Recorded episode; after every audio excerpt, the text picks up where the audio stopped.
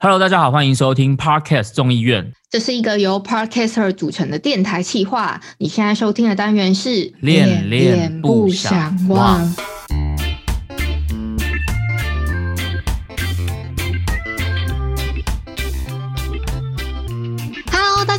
我是依依恋不舍的依依。我是尼城播客的尼城。这个单元呢，主要是要让我们用自己的观点聊聊爱情、感情相关的议题，让我们用一集的时间跟你们一起讨论吧。今天呢，我们要聊这个主题，我自己其实还蛮喜欢的，因为我在呃，就在网络上有看到一篇文章，它的文章标题叫做“为什么一进入稳定关系就想逃”。然后因为我看了这篇文章之后，我觉得它里面的内容还蛮精彩的，所以我就跟依依说，今天这一集我想要来聊这个主题，这样子。对，因为因为可能那个凌晨有有有想要逃避的关系吧。少在那边挖洞给我跳，是不是？对啊。好，那那依依你自己觉得，在你过去的这些感情关系里面，你觉得你是比较偏向稳定关系比较多，还是不稳定的关系比较多？嗯，我我自己觉得我我想要走到稳定的关系，可是呢，诶，这个你要怎么定义什么叫稳定，什么叫不稳定的关系？哦，对，因为像以这篇文章来讲，它就是里面它有分了四个指标，就是我要怎么去判断我现在这段关系属于稳定关系还是不稳定关系，哦里面它就提供了四个指标。嗯第一个指标就是依恋程度，嗯比如说像我们在呃两个人在交往的过程，在这种互相欣赏过程，其实多多少少都会有点带有这种依恋对方的这种状态。可是如果是一个安全性的依恋，它其实是属于正常的。可是有些依恋关系，他们其实是比较没有那么健康的。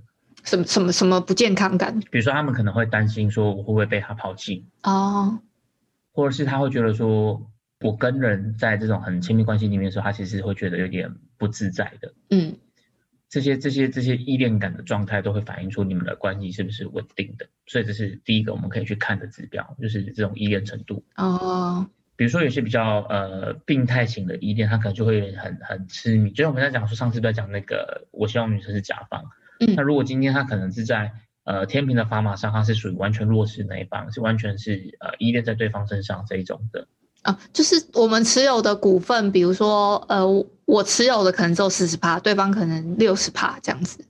对对对，这种他可能就会比较偏向在一种呃不稳定的状态，因为你的这个决定权全部都会落在对方的手上，这样子，嗯。这是第一种在依恋关系上的差别，这样子。那第二个指标可以去看的就是承诺度，承诺度，对，就是像你跟你过去的呃交往的男朋友里面，你们有没有过承诺过彼此什么这种的？我跟你讲，我可以举一个我自己的前任，嗯。就我觉得这个承诺这一件事情来讲好了，应该说我们当初呢，我自己的思考量是觉得这个人好像蛮适合结婚的。嗯，就是可以交往一辈子。呃，对，就是这我我自己的感觉啊。那可是我我那时候试着问对方说：“哎，你有思考过，就是你有想过我们要结婚吗？什么的？”可是最后、最后对方给我的回复是说他没有想过这个问题。你们那时候几岁啊？差不多我工作也有一段时间了吧，嗯，不能说我几岁，我十八岁。啊，呃，对不起，我问了这个永远的秘密这件事情。对 OK，所以他反正他就没有给你一个很正面的回答，这样子。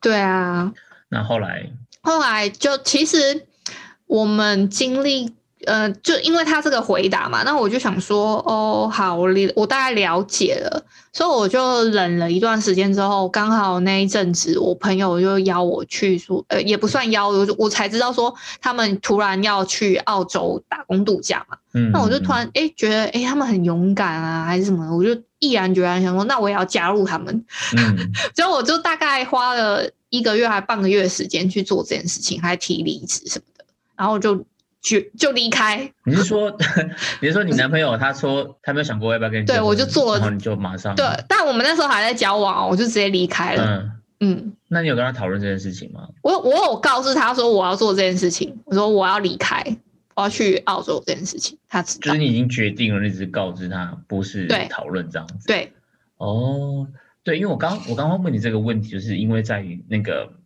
要检视我们现在是处于一段稳定的关系里面的其中一个指标，就是这个承诺度嘛。那这个承诺度它就包含了，就是说你们对于现在的关系有没有一个明确，双方都知道。比如说有些人可能会讲到说，哎，我们就是说好了，我们不结婚，或是哎，我们说好了，我们不生小孩。可能有些人他们其实是在对于彼此的关系是有一个明确的定义，因为我这边不是说一定要互许终身才叫做有承诺度，但是很多时候会有一种状况就是，呃，比如像我收到一些朋友，那可能问他说，哎，那你们现在就是之后有没有什么打算？可能就说，哦，没有讨论呢，呃，也没有想法，就先这样子吧，然后就继续这样子维持走下去。可他们其实有些人，我觉得他们不去谈这件事情，是不是因为他们真的无所谓，而是因为他们觉得。谈也谈不出一个结果，所以他们就选择性的忽略，就就搁着，暂时搁着吧，然后就这样放着不谈。那像这样的话，其实是对呃以这种指标来看的话，它就属于是一种不稳定的关系状态。嗯，就是没有想要给对方一个很像说哦，我我我决定我这一辈子就跟在一起了，就类似这种。没有没有，我我觉得不见得是承诺，不见得是承诺，而是。他们没有认真的去检视我们现在这段关系是什么，就是双方没有一起来讨论我们这段关系是什么，不见得不见得一定是要互许承诺终身这样子。那你的意思是，那那他们交往了吗？交往啊，交往，我是说的交往对象啊。啊哦，好。比如说，就是说好交往很久了，嗯，可是接下来有没有结婚不知道。哦，这种。他们没有去讨论过这件事情，可是他们还是在交往。对啊，就就跟我跟我前男友一样啊，嗯嗯嗯。所以我就觉得说，我那时候就觉得说。好，那那我大概知道了。然后我就想说，我我就逃离嘛，逃离之后，他居然反过来跟我提分手这样。不过像你的状态，是因为我觉得是因为你有去表态一些事情，可是我、我像我朋友他们互相不表态吗？对，然后就继续这样一直下去，然后就又好多年过去这样。那哦，他是透过第三方问说啊，你们进度怎么样？是到哪里是吗？还是没有没有没有没有没有没有没有透过第三方，就是比如说我去问他，然后他就会说哦没有啊，他们两个就觉得就是先维持现状，那之后怎么样就之后再说。等下你确定吗？确定啊，什么意思？你去问对方，那你不就是属于第三方去可能问他们进度，说你之后有没有怎么样？对对，但我的意思是他们两个自己觉得他们有达成共识。你确定他们两个人自己有达成这样子的共识，还是只是对方单方面的觉得他们两个有达成这样子的共识？我自己觉得。其实这个说法就是他们其实没有共识。那当照你的说法，你也可以觉得是他单方面解读有共识啊。所以这就是我说他们其实有点选择性的逃避这个问题，就是他们其实没有共识，但他们会觉得他们有共识。哦。但不管是单方或是双方，就算是双方有这个共识，我觉得那也不是一个真的共识。哦。对，所以我觉得这个就是在讲到稳定关系里面的第二个指标，就是承诺度。他们到底有没有去谈好、定义好我们这段关系是什么关系，然后未来要怎么发展？所以我说他不见得一定是互许终身，但是有些人他们其实是是没有去讨论过的。就是说，你的意思是说，应该即使我们不结婚，我们只是这样子一直交往下去，也应该要进行讨论。对，比如说我们两个都是不婚主义者，说我们已经讲好了，我们会一直照顾对方到老，但是我们不会结婚。那这个我觉得就是就算是也是一种承诺啊。哦。就他们他们对于彼此的关系是一个有一个很明确的定义这样子，或者是他跟我说。哦，我们没有要结婚，我们也讲好了，如果有各自遇到更好的人的话，他们也可以干嘛干嘛干嘛的。那可能这个也是他们定义好的明确的关系这样子。哦，哎，我我想要分享一个一个我自己身边有一个朋友的案例，他们是有结婚，可是他们是说他们要当丁克，你知道什么丁克吗？就不生小孩。对对对对对。他们就是有这样互相的，可能他们是有领证啦，然后也可能简单的找一些朋友办一个很很温馨的那种算小宴客，这样也没有什么大请什么的。最后他们是决定，就是双方讨论说他们要两个人当丁克这样子。嗯，这个我觉得就算有承诺到吧。对对对对对，像这个我觉得他们是算是在以承诺度这边，他们彼此的关系的定义是清楚的，我觉得这个是 OK 的这样子。嗯，这个就是呃我们刚刚讲到，就是去检视稳定关系的第二个指标。那第三个指标呢？嗯，是信任感。信任感是信任感，我觉得可能比较没那么直觉。跟跟承诺不是差差不多吗？呃，我觉得不太一样。承诺是大家对于我们这段关系。到底彼此都有没有清楚的知道？我觉得这这个叫承诺。嗯，那信任感，我觉得你可以把它直觉的联想成，就是他的相反就是不安全感。比如说，有没有可能？有没有？我不知道你有没有，或者你的朋友有没有这样的经验，就是在一段关系里面，但是其中一方他是会觉得很没有安全感的。我的朋友，呃，好像有一个，他是他是会那种，呃，怎怎么讲？就是如果说对方。没有跟他讲说今天跟谁谁谁出去，他就会觉得很紧张。对对对，像他这样就是属于一种没有安全感的的的表征这样子，因为信任感低，他的状态就是说，比如说我对于就是呃接下来要发生什么事情，我的那个预测性很低，我不知道会发生什么事情，那我就去担心。嗯嗯。比如说，哎，今天他跟我说他们要回来吃晚餐，哦，那他会不会跑去哪里啊之类的？对对对，像这样有类如果类似这种状态的话，就是属属于信任感的呃这个。指标是比较不好的，就比较偏向不稳定关系的，所以我觉得可以比较直觉的想法就是他的想法就是不安全感了。这段关系让你觉得你的不安全感很强烈的话，那它就是也是一种不稳定的关系。哎哥，那我想问一下，嗯，如果说像我自己觉得我们已经进入了一段稳定的关系，可是我会觉得说对方好像有点冷冷的，那我会觉有点不放心。那这种也是那种不安全跟信任度的关系吗？对啊，对啊，我觉得是啊。你只要有不安全感的产生，我觉得是会跟这个指标有关系。哦，对对对，所以可能你会觉得说你们已经进入稳定的关系，是因为你们已经是呃可能比较平淡的老夫老妻这种状态了。嗯，但它不代表你们的关系就一定是稳定的，所以就可以透过这些不同的指标来综合去检视一下你们这段关系的稳定度是怎么样。嗯，对。那第四个指标呢，就是亲密度。亲密度是。呃，亲密度，我觉得他比较直觉的想法就是，你可以把它想象成就是掏心掏肺的程度。比如说，呃，你跟你另一半会不会，比如说每天下班回家睡觉前，你们会互相聊一下你们今天发生什么事情，然后聊聊今天的开心的、不开心的，去聊这种心事的。这个东西就是比较像是亲密度，你愿不愿意去跟他分享你内心深处的一些事情？嗯，那可能比如我刚刚讲的这种日常生活小事是比较浅层的，嗯，那比较深层的可能可以去跟他说，哎，我最近看了一本书，或者我最近有了一些体悟，对于人生最近有些新的想法，你可能会很很想去跟他交流这一些你的想法，这种的就是我觉得都算是在亲密度这个指标里面。说真的，嗯。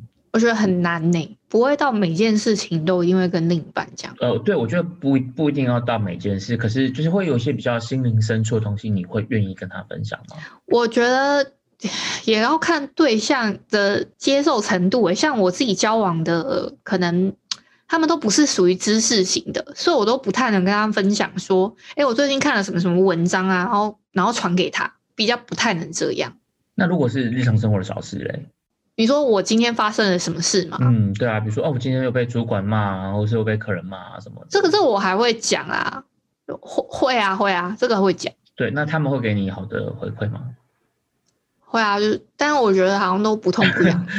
就是我觉得其实男生都比较这样子啊，就是有有一搭没一搭的回答的。对啊，男男生都会啊，就说不要理他，啊还是什么什么之类的啊，然后就会觉得的啊，然后泼你冷水。好像没有没有戳到点上，我听到我想要听的东西。确实啊，因为男男生在这件事情就是会比较都比较无所谓一点点这样子，但不过听起来你们是会进行这种交流的，所以我觉得在这个指标上就是是 OK 的这样子。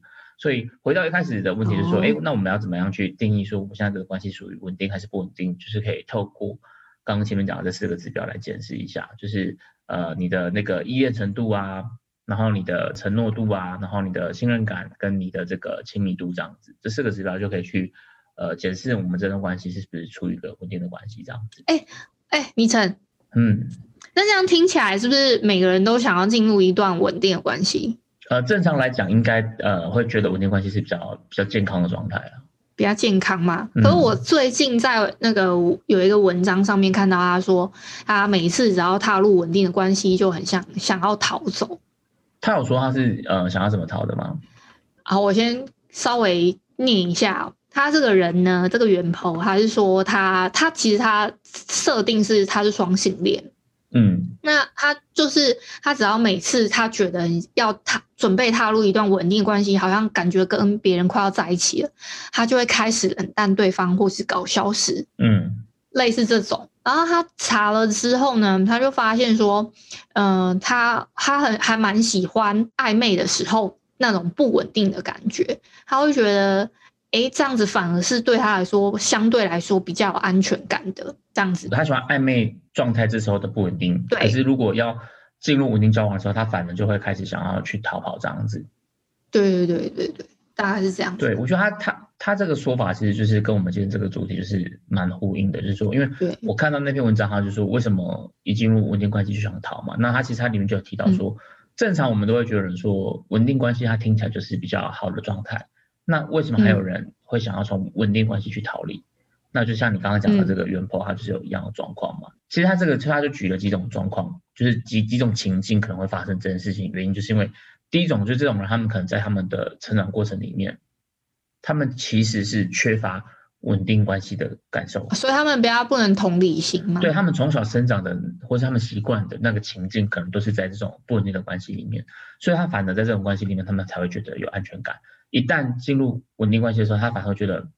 好奇怪哦，很有压力，很有压迫感，或者是不自在，所以他们就会就像前前面讲的，要做一些承诺的时候，他们可能就呃，对，可能也许可能是承诺，但也有也有可能有些人他们是，比如说，当有人去关心他，或是有人去呃接近他，去跟他亲密的时候，他会觉得不自在，他会想要下意识不自觉的反抗，但他可能也是喜欢这个人哦，可他有可能就是下意识他就想要去。反抗或是逃避这种这个这个这个情境这样子，嗯，因为他们就是觉得不自在，嗯，所以这是第一种，他他可能在他的成长观，呃，在他的成长过程中，他可能缺乏这种呃稳定性的关系这样子，所以他们就会反而觉得在稳定的关系，他就觉得不自在。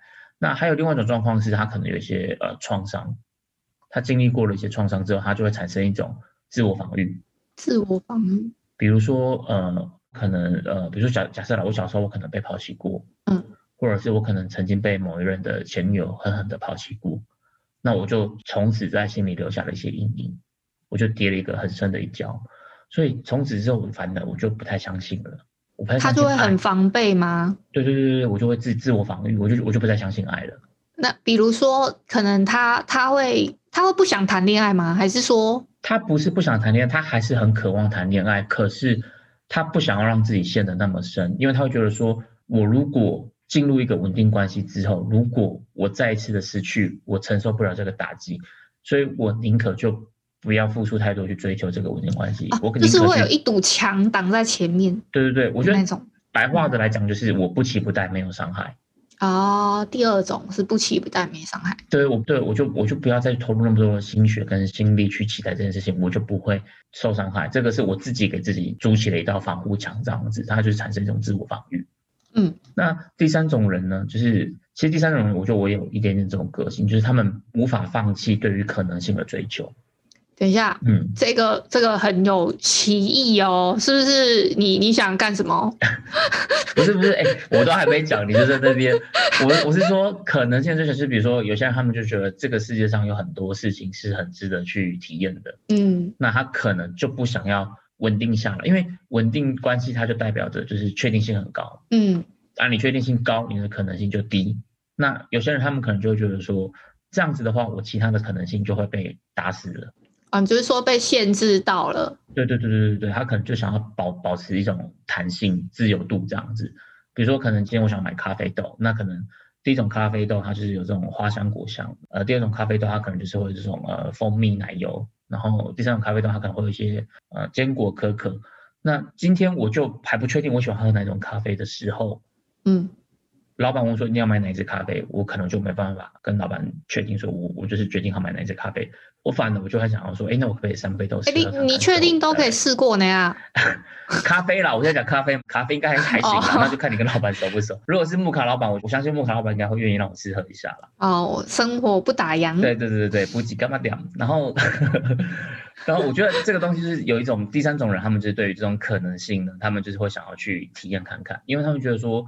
我透过这种不同的人生体验，会让我自己的生命更加的完整，这样子。嗯，等一下，你所谓的没有办法放弃这个可能性，嗯，这个这个可能性，你是说你有要去追求什么样的人吗？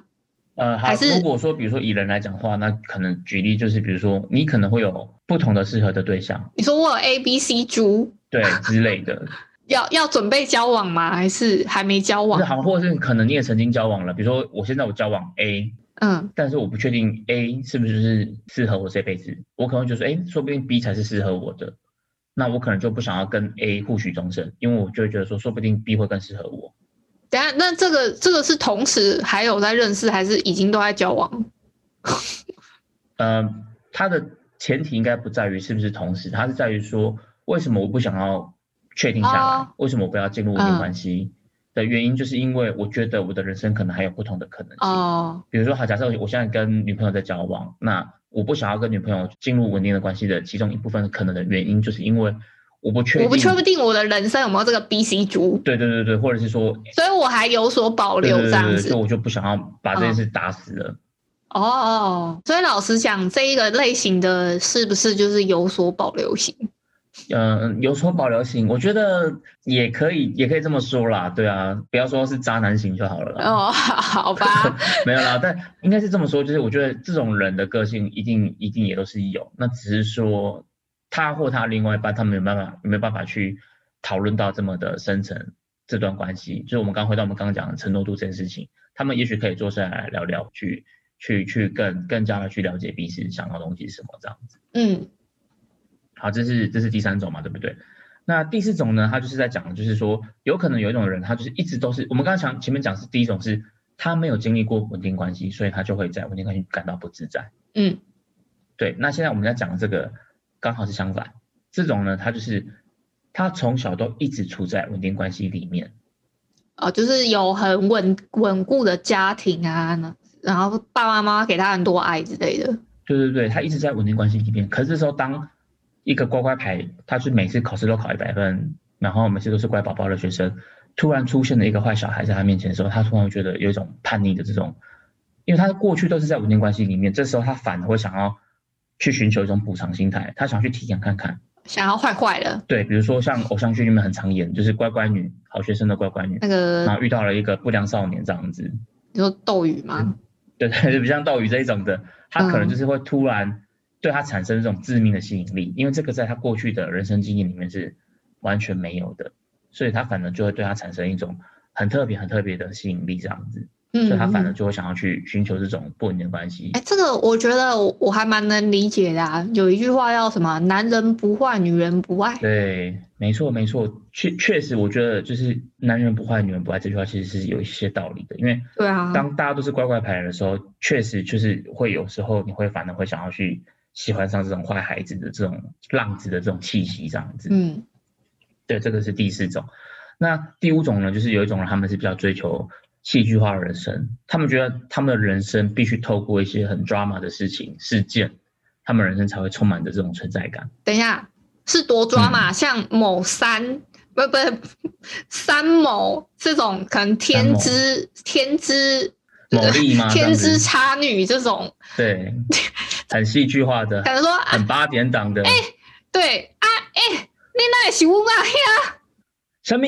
那有可能我们相信你喜欢兄妹这种？对啊，这种啊，对对，是很很很狗血的这种，他们就觉得说，爱的死去活来，爱的轰轰烈烈，他才会觉得我的生命才是真实的存在着的。哦啊，或是或是说像冬季恋歌说，哎，突然有有一天我我我失忆了这种吗？对对对对，失忆了，然后发现说，哎，这个人可能就是当初救你的人，或是就是其实就是你的同父异母的妹妹什么的这种的，他们就是必须透过这种很很戏剧化的感情，很戏剧化的这种关系，他们才会觉得说，哎，我的生命这样子没有白活。哦，对他们才会真实的感受到自己的存在着，这种他们叫做感官需求者，他们就必须透过这种。比较比较刺激的感官刺激去刺激他们，让他们觉得他们的生命是如此的存在，这样子。嗯，对，所以刚刚前面讲了五种嘛，所以这个就是呃，为什么你回答你刚刚的问题，就是说为什么袁坡他可能会觉得说，他每次一旦进入到稳定关系的时候，他就会想要逃，那可能就会跟前面这五种，我不知道他我不知道他是哪一种啦，我觉得他也许他是个比较倾向这种，就是呃会他可能倾向一吧，第一种吧。可能没有待过这种稳定的关系，可是就比较想逃嘛，对吧？对对，有有可能他就是是就是一，也有可能他是二。比如说，也许他可能过去的经验里面，他都是，比如他曾经受过伤害，他就会这种防防御防御心这样子。那有可能对，像你说的，他就可能就是一，他一他一直以来都习惯这样子，所以反而一旦要进入关系，他会觉得很不自在，很有压迫感，也有可能这样子。嗯。对，所以呃，那像我们今天讲了这么多，就是关于呃稳定关系跟不稳定关系这件事情，其实呃在这篇文章里面，他其实还有提到一件事，就是说，如果说一直很想要去追求这种不稳定关系的人，其实久了之后，你会在这个过程里面，可能你会受到一些伤害。所以比较好的做法呢，你应该是想办法去追求稳定的关系，可是你可以在这个稳定的关系里面去追求一点点的刺激，让这个稳定，对对对，就是小小的刺激，然后让这个稳定的安全跟这个刺激的两件事情可以达到一个比较好的平衡，这样子，这是一个比较理想的做法。嗯。就有点像我们之前在讲这个，就是哦，就像我们上一集在讲那个什么十交往要怎么维系十年这么长的关系这件事情可能就可以透过一些事情来让你们这个稳定关系不会那么的平淡无奇，让你一直很想要去逃离。那其中他就讲了几个方法，我觉得跟我们之前上一期讲的也有点像啊。比如说他可能就是说，那你们可以，呃，如果你们现在关系已经很稳定了，但是稳定到有点平凡无奇的话，那你可能可以去创造一些。呃，新鲜的小事件，比如说你们可能可以一起去呃陌陌生的地方去旅行，就是这个地方你们是未知的、不熟悉的，那你哦，就是就像你上次说，如果你老婆突然拿着一个行李箱来找你，然后他带你去旅行什么的，如果在台北就不行 这样子，就是要有点有点陌生的地方这样子，那可能或者是你们可以一起去吃一间你们都没有吃过的餐厅或是料理，比如说我可能没有吃过呃什么。新疆料理、印度料料理什么的，那我们就去体验看看，去吃看看这样子。哎哎，它这里上面有个心情体验清单呢，它上面有一个超超妙的，他说展开角色扮演游戏。对啊，确实啊，如果角色扮演本来它就是一种情绪的一种方式啊，如果今天我们对我们的这种身份啊，或者这种服装啊，我已经感到就是很很一成不变，感到很厌倦的时候，透过一些些角色扮演，我相信确实是可以恢复一些些。不同的新鲜感或是情绪这样子啊，我觉得这很合理的，对啊。就突然跟跟老公说：“哦，老公，你是我老师之类的。”这样讲可能会很奇怪，你可能就必须要有一种暗示的方式吧。比如说，你可能就是得买买一套服装回来，然后就放在旁边什么之类的。啊，然后突然扮个学生妹啊！对对对对，你回来就突然穿个水手服。哎，你还要那吗？因为我觉得这种东西你直接讲破有点尴尬。就说哎，今天我们来玩这个角色扮演，好像怪怪的，我不我不知道啊，我我没有试过。好，你之后你可以跟你男朋友试看看这样子。我不要。对，这是第一种，就是我透过一些不同的一些新鲜的事件，在我的日常生活里面去创造这种不同的新鲜感，这是第一种方法。那他讲到第二个方法，就是你们要去很好奇的去探索对方的内心。比如说，一般其实我们像我们交往久了，你可能都会觉得说。哦，我老婆想什么，或者我女朋友想什么，我都知道，她一定会觉得怎么样怎么样怎么样，我们就会这种就是既定的刻板印象。但这个就是你你要去保持这个好奇探索她内心，你就必须把这些你的旧有这些固定的东西抛开，要把它掏空，把它清空，然后你要去重新的去探索它。比如说啊，今天我们去看那个电影之后，你要很好奇，就是说，哎，那他觉得这部电影好不好看？他可能会喜欢的是哪一个场景？为什么？他喜欢的可能是其中哪一句台词，你可能要去对他这些内心世界要感到好奇，然后去探索他，去了解他。那这这就是要关心，是不是？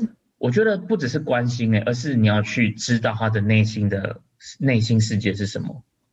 嗯，因为你你你要你要去好奇，因为关心他不见得是有兴趣，关心你可能是一个嘘寒问暖这样子，可是你可能要真的对他的内在，为什么他你要去探索他为什么要这样做，或者他为什么会这样想。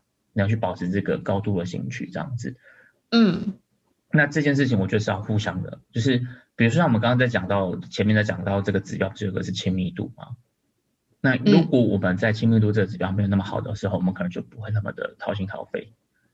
那在这个透过这个去探索对方的内心世界这件事情，其实你可能就会不自觉的，你们可能就可以更加的可以去讨心这件事情，因为。比如说，你可能会觉得说你的东西你男朋友不懂，比如你刚才说，就像我刚刚讲，对你看的书你男朋友不懂，那他不懂，有时候不是他真的不懂，而是他不对这件事情感兴趣。嗯，如果他对这件事情感兴趣，不管他懂或不懂，他就算他不懂，假设他对这件事是感兴趣的，那他也会愿意听你讲，而且他可能会很好奇啊，真的，为什么你会觉得说这本书很好看？他的哪一个论点让你会觉得就是？很值得分享，为什么？他他如果对对你就保持这种好奇、这种高度的兴趣的话，其实你就会自然而然后愿意对他去掏心啊，对吧？对啊，对，所以这是他的呃第二个建议这样子。那第三个方法就是这个比较特别，还是说透过其他的关系去满足这些转移掉这些你无法在伴侣身上实现的事情。等一下，你是不是想要做坏坏的事情？怎么样会透过其他关系？不是不是，呃，对，其他的关系听起来好像有点奇怪，对不对？但是他这边是 其他关系，说比如说找朋友或者找你的这个找找朋友或找这个兴趣的同好。嗯，比如说呃，比如说假设呃，我想我现在可能我想要去听音乐季，比如说前阵子高雄大港开唱嘛，那可能我很想要去听大港开唱，可是可能我的现在这个身份、我的状态，或是我的老婆，她可能。没有没有没有很很有兴趣这件事情，她也不愿意跟我一起去做这件事情，那可能我就可以找我的朋友一起去听音乐机或什么的。你可能就是在你的在你的伴侣身上无法去实现、无法去满足的，你就透过其他的关系去满足这件事情，就找你的朋友去这样子。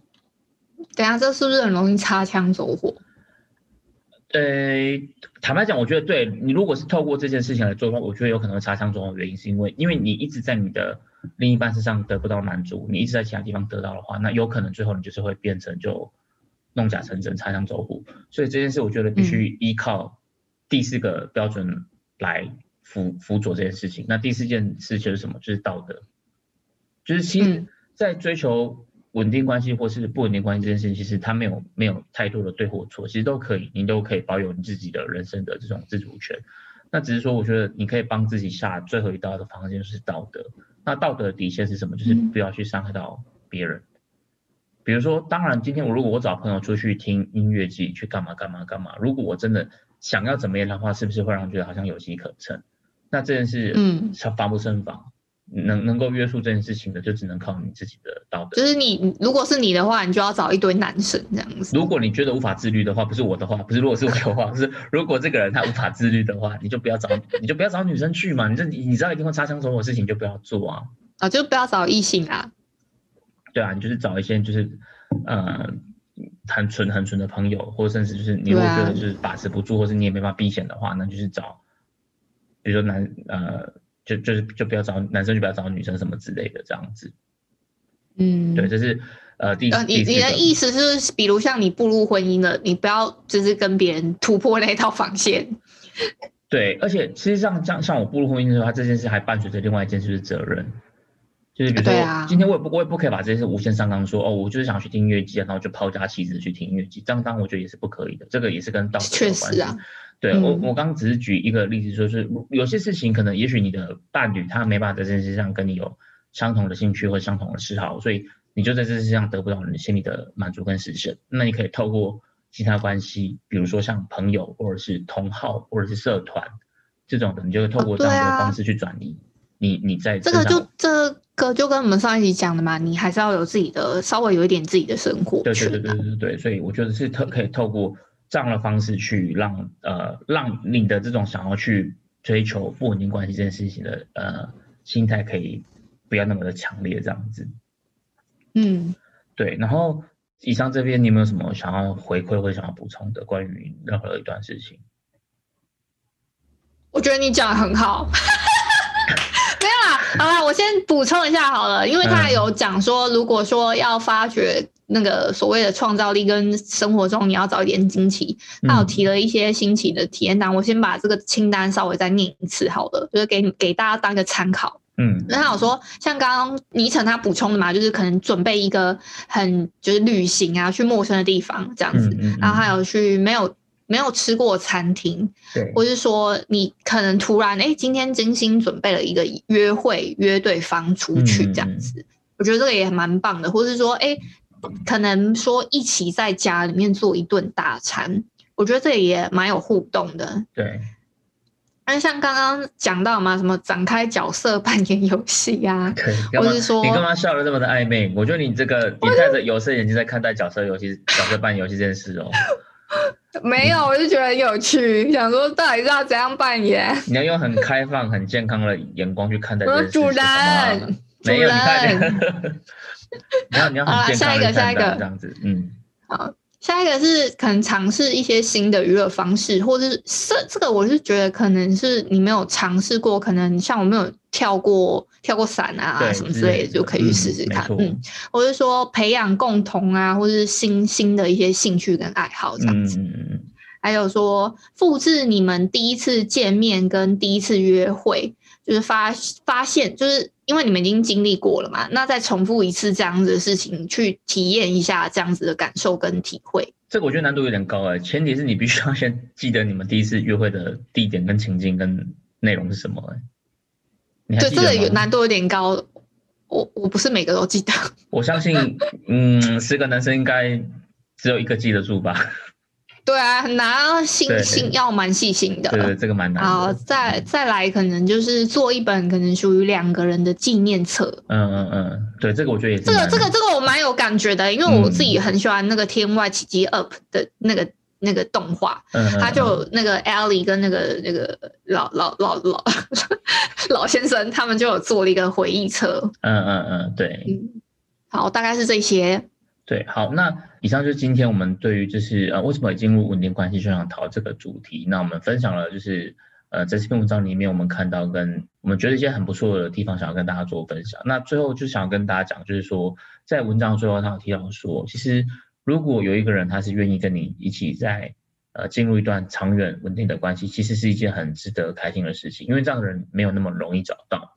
没错。所以如果在这样的关系里面，你还是会有想要说想要去。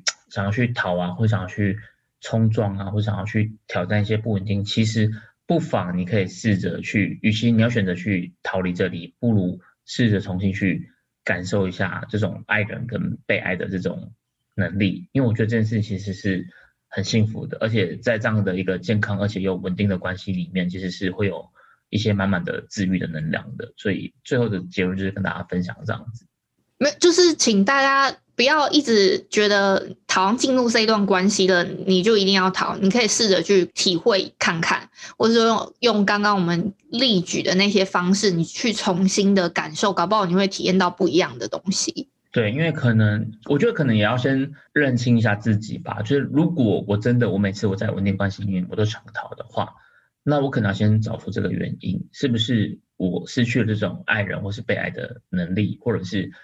哦，我真的帮自己筑起了一道很高很高的保护墙。那为的是什么？为什么会发生这样的事情？我觉得可以先去厘清、去探索自己这些事情。然后啊，你先你说先去找源头，是不是？对对对，如因为如果你会有这样子的状态的话，那可能就是因为我们刚刚前面讲了几种可能嘛。那我觉得可能嗯，要先去厘清的是自己是属于哪一种状况。那因为你要自己自己的状况什么时候，你要去调整这件事情，我觉得比较有办法对症下药。所以。去重新培养出这种爱人的能力，我觉得其实蛮重要的。嗯，这个这个很很很棒，很棒。嗯，好了，那我们今天的节目就这边告一段落了。那希望今天跟大家分享这个，就是为什么一进入稳定关系就想逃这个主题，大家会喜欢。那如果有任何的意见想要跟我们回馈分享的话，也非常欢迎到我们的 podcast 留言，或是到 IG 私讯给我们，我们都会非常非常非常非常的开心的。欢迎上诉。那明天晚上呢，我跟依依我们会在那个 Mr. Box 这款 APP 上面跟大家做一个 live 的语音互动，就是我们会在里面开一个房间，那大家可以进来跟我们一起聊聊。天就跟那个 Clubhouse 它的概念其实是一样的，那只是我们这次是在 Mr. Box 这款 A P P。那 Mr. Box 这款 A P P 一要不要跟大家简单介绍一下？好，因为我自己平常在有在自己的节目里面口播这一款 App，它叫 Mr. Box，就是你要拼的话是 M I X E R B O X。这一款 app 它比较直觉的事情是，它可以直接按赞跟就是留言，可以蛮直觉的跟 podcaster 直接的做互动。嗯，那它最近推出了一款新的功能，叫做语音互动，就还蛮像 Clubhouse 一样，可以开一个 room 啊，在里面跟 podcaster 直接做一些更更直接的语音上的。互动这样子，对，没有错。所以我们会在明天晚上时间八点半，八点半，那我们可能预计会大概半个小时到一个小时吧。我跟依依就是会在上面开这个，呃，算是房间嘛，就是开一个 room，在让让大家可以一起进来聊天室，一起聊聊天这样子。那呃，如果大家有什么呃想要跟我们交流或是分享的讯息，非常欢迎大家可以一起来。我们预计的这个 room 的主题会是音乐爱情故事，就是。呃，你可以来聊聊看，比如说你在失恋的时候都听一些什么样的歌，或是你有没有什么热恋的时候啊，有什么歌单？对，跟感情相关的，不管是失恋的或者是热恋的，你可以提供一些你的歌单来跟我们做一些分享，做一些交流。那当然，如果你对于五或一或是我们的恋恋不想忘有什么样的一些想法跟回馈的话，也都可以利用这次的机会来跟我们一起做个互动。嗯，OK 啊，要记得这个 app 呢，你要记得先去 App Store 或是 Google Play 那边做一些最新的更新，不然的话它会没有办法使用这个功能哦。对，如果你的那个中间 A P P 的中间最上方那边有一个语音聊天的话，那代表你更新成功了，那不然你就没办法使用这个功能，所以大家记得要去更新。哦，更新之外还要记得，你们要点进去中间的那个语音互动，然后再先简单的把你的账号做一个联动，跟简单的办一个小新的账号这样子。其实都步骤都很简单，跟你新增，你如果有玩过 Clubhouse 的话，步骤是差不多的。对对对对对，所以希望明天大家可以跟我们一起来，就是共襄盛举。好啦，明天见，明天空中见，Adios。拜拜。